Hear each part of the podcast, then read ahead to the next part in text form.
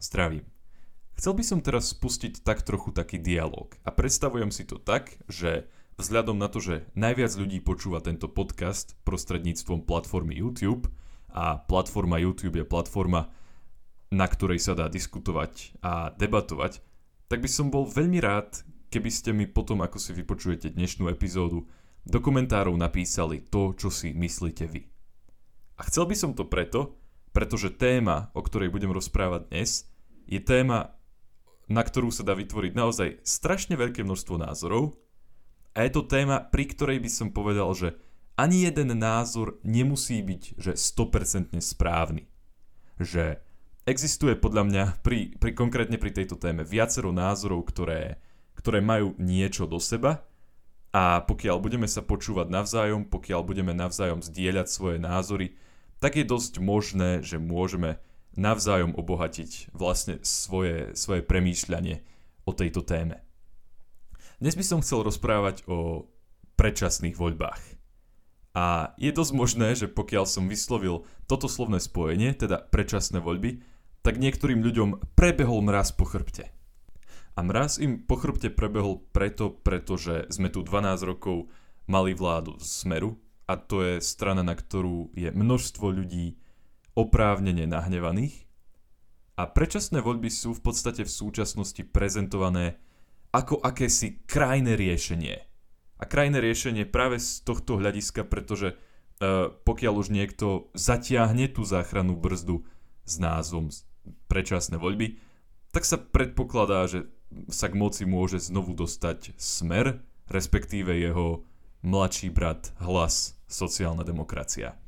A toto je práve dôvod, prečo množstvo ľudí odmieta už principiálne tú myšlienku predčasných volieb. Pretože sa boja toho, aká vláda môže prísť po nich.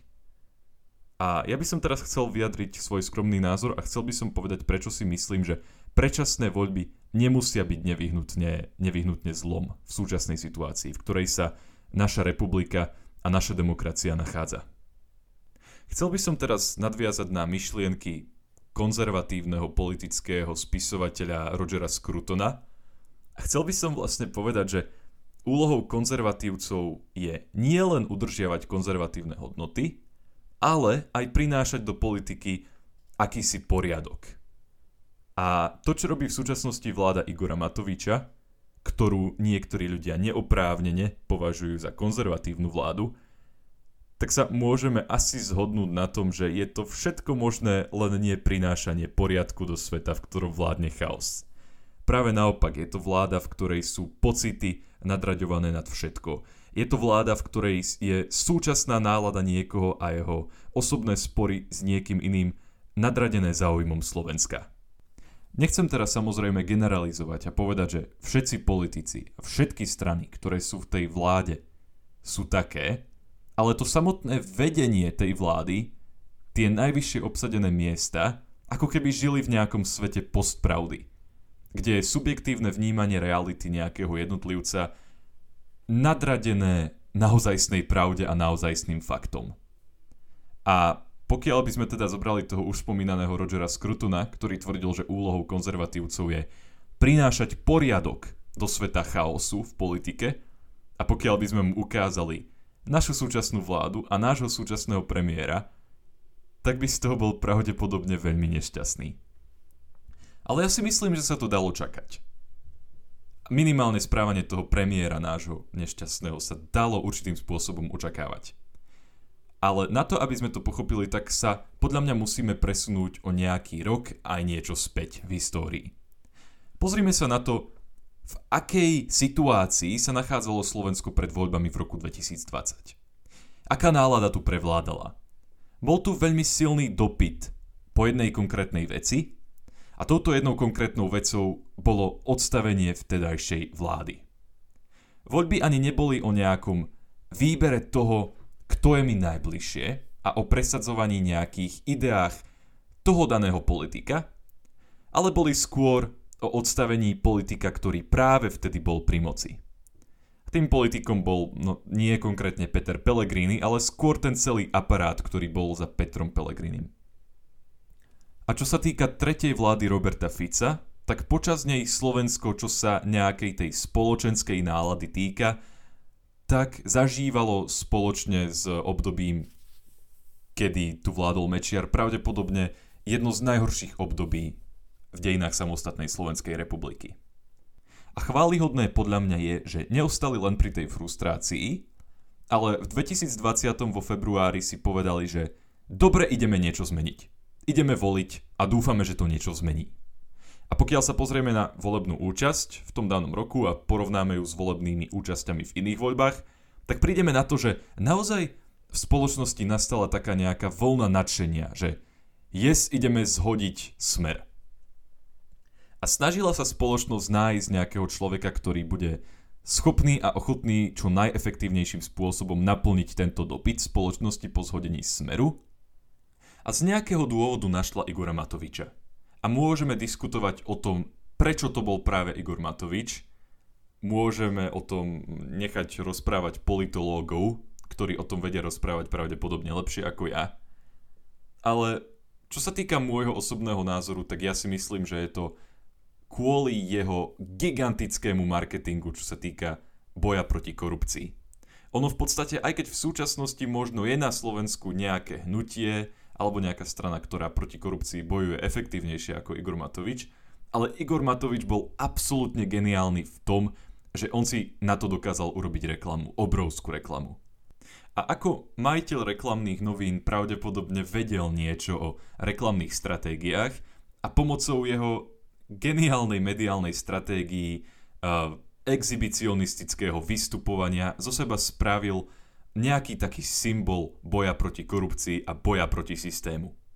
A keď sa voliči na sklonku februára 2020 vybrali k volebným urnám s tým, že ideme zhodiť smer s tou vlnou načenia, tak išli voliť podľa mňa aj ľudia, ktorí možno ešte nikdy nevolili, alebo išli voliť ľudia, ktorí už dlho nevolili a išli voliť len z takého nejakého emočného popudu, uh, z tej, kvôli tej vlne načenia, ktorú som už pomenoval. A pokiaľ sa zamýšľali nad tým, že koho chcú voliť, tak im ako prvý napadol Igor Matovič. Práve kvôli tej jeho absolútne geniálnej mediálnej stratégii vystupovania, ktorá z neho spravila symbol antisystému a boja proti korupcii.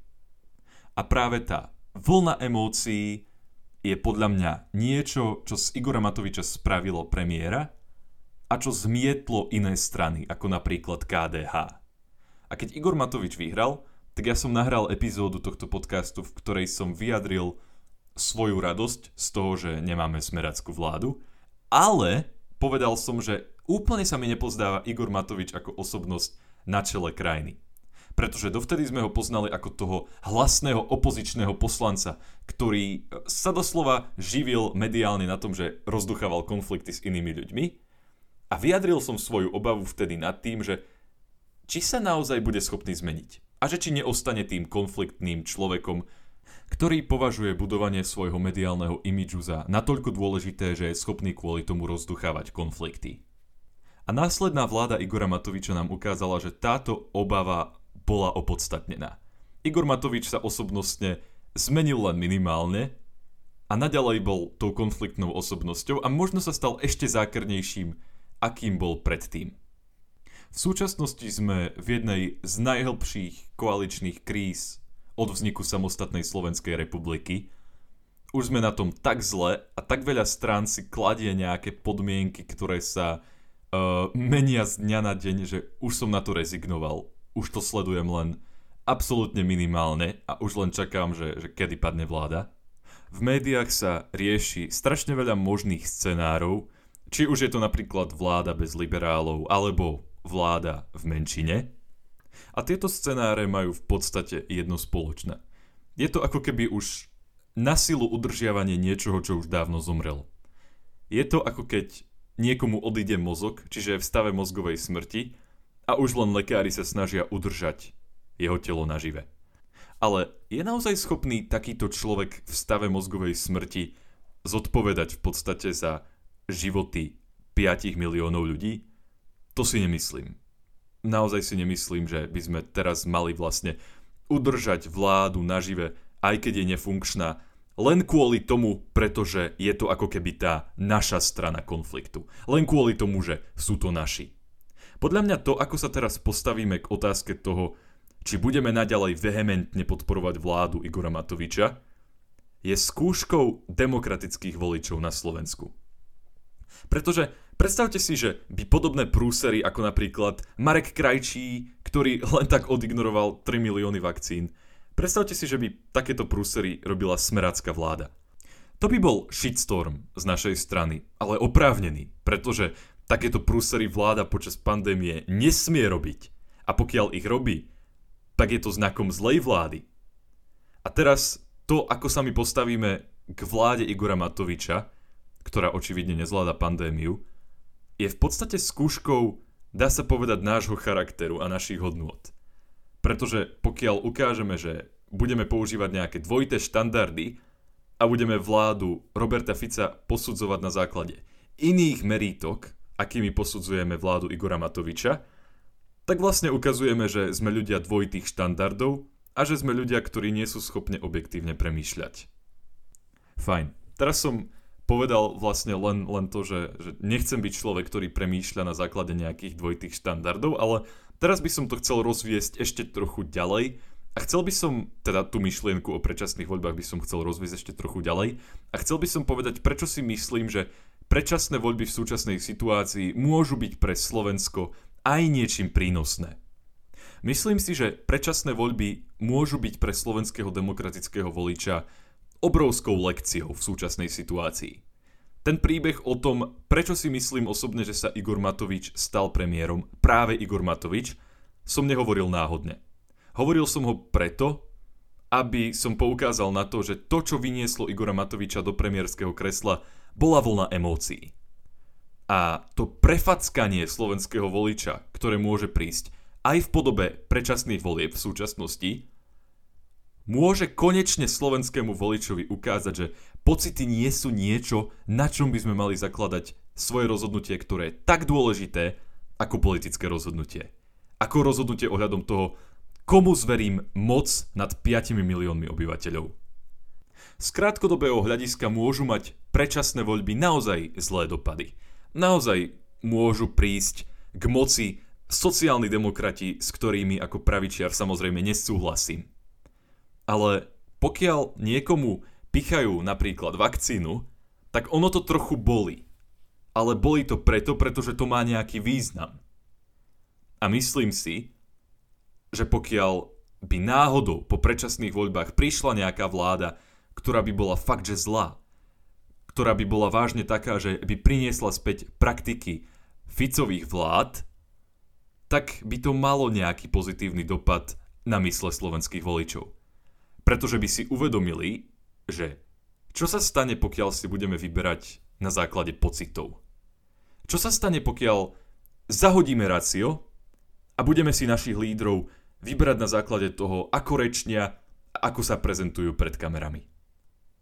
A pokiaľ by teraz Igor Matovič padol po nejakom roku a niečo toho, čo vládne, tak práve Igor Matovič by mohol byť úplne ukážkovým príkladom politika, ktorého si ľudia vybrali na základe emócií, nie na základe rácia, a ktorý vládol tak príšerne, až predčasne padol.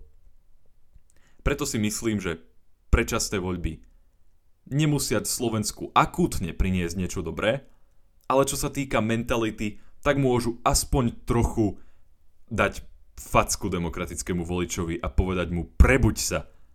Prebuď sa a zváž to, ako robíš svoje rozhodnutie. Ale ja neviem. Ja fakt neviem. Možno som idealista. Možno premýšľam na základe veľkých ideí. Možno ignorujem reálny politický stav.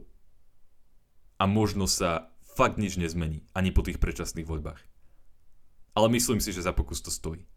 Myslím si, že aspoň stojí za pokus ukázať Slovensku, prečo treba sa naozaj dôkladne rozhodovať pred tým, ako ideme niekomu dať hlas a netreba mu dávať hlas len na základe nejakých pocitov a len na základe toho, že s hodou okolností sa prezentoval ako výrazná postavička v boji proti korupcii.